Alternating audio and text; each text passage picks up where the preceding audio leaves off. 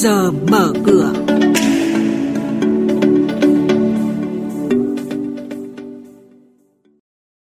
Thưa quý vị, trong chuyên mục này sáng nay sẽ có những nội dung đáng chú ý đó là hơn 114.000 tài khoản chứng khoán mở mới trong tháng 5.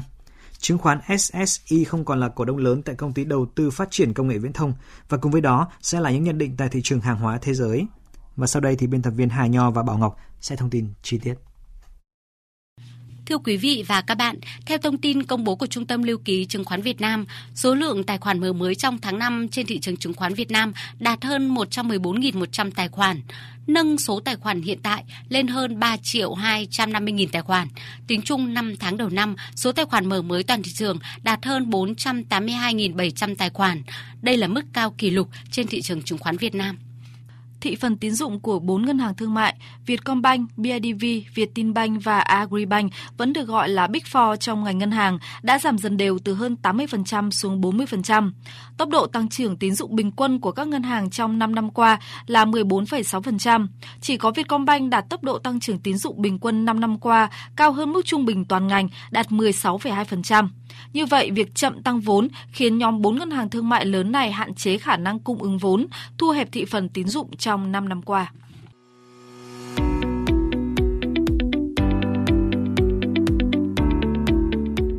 Quý thính giả đang nghe chuyên mục Trước giờ mở cửa phát sóng trên kênh Thời sự VV1 từ thứ 2 đến thứ 6 hàng tuần trong theo dòng Thời sự sáng.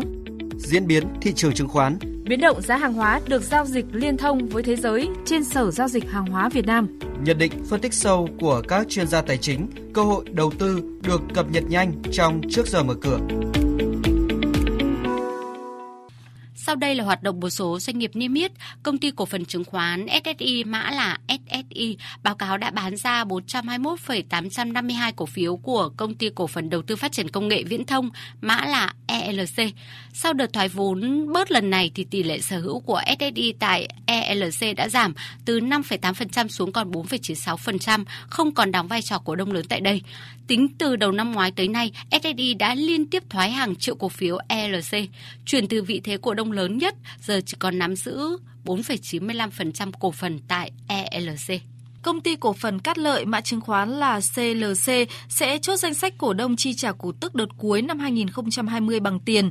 Tỷ lệ chi trả là 20%, tương ứng cổ đông sở hữu một cổ phiếu được nhận về 2.000 đồng. Thời gian thanh toán là ngày 28 tháng 6 tới. Như vậy với 26,2 triệu cổ phiếu đang lưu hành, CLC sẽ chi khoảng 52,4 tỷ đồng trả cổ tức đợt này. Cổ phiếu CLC đang giao dịch quanh mức 35.900 đồng một cổ phiếu. Trên thị trường chứng khoán, phiên điều chỉnh giảm sâu của cổ phiếu ngân hàng hôm qua đang tạo ra những luồng quan điểm đánh giá khác nhau. Tuy nhiên, điều tất cả các nhà đầu tư nhìn thấy là dòng tiền giao dịch cổ phiếu ngân hàng vẫn rất mạnh mẽ. Thanh khoản hai sàn tuy ở mức đỉnh cao với hơn 26,1 nghìn tỷ đồng trên sàn Thành phố Hồ Chí Minh và 4,4 nghìn tỷ đồng trên sàn Hà Nội. Chốt phiên VN Index tăng 3 điểm lên 1.341 điểm, HNX Index tăng mạnh 3,58 điểm lên 322 điểm. Đây cũng là các mức khởi động thị trường trong phiên giao dịch sáng nay. Tiếp sau đây là thông tin thị trường hàng hóa thế giới, giao dịch liên thông trên Sở Giao dịch Hàng hóa Việt Nam. Nhóm nông sản vẫn duy trì đà tăng tích cực sau phiên hưng phấn trước đó, giá ngô dao động quanh mức 275 đô la Mỹ một tấn. Chỉ số MXV Index nông sản tăng nhẹ 0,5% lên 1.741 điểm. Dự báo thời tiết cho thấy vùng đồng bằng phía Bắc và Trung Tây của Mỹ sẽ trải qua nhiệt độ cao và khô hạn hơn, khiến cho độ ẩm của đất giảm nhanh hơn. Thông tin này gây lo ngại cho chất lượng ngô và hỗ trợ cho đà tăng của giá. Bên cạnh đó, hạn hán tiếp tục kéo dài ở Brazil và đạt mức báo động trong hơn 90 năm là yếu tố chính lý giải cho phiên tăng mạnh của ngô. Theo đó, thì các hãng tư vấn lớn trên thế giới đã đồng loạt giảm dự đoán sản lượng ngô của Brazil niên vụ 2020-2021 xuống dưới 90 triệu tấn, thấp hơn nhiều so với con số 102 triệu tấn mà Bộ Nông nghiệp Mỹ đưa ra trong báo cáo cung cầu tháng 5. Đây cũng là dấu hiệu cho thấy khả năng cao USDA cũng sẽ giảm mức sản lượng dự đoán trong báo cáo tiếp theo. Trong vài phiên gần đây thì giá ngô có xu hướng tăng mạnh hơn với những hợp đồng tháng xa cho thấy nhu cầu dài hạn đang tăng lên. Vì vậy, ngô có thể sẽ dao động với xu hướng tăng trong ngắn hạn.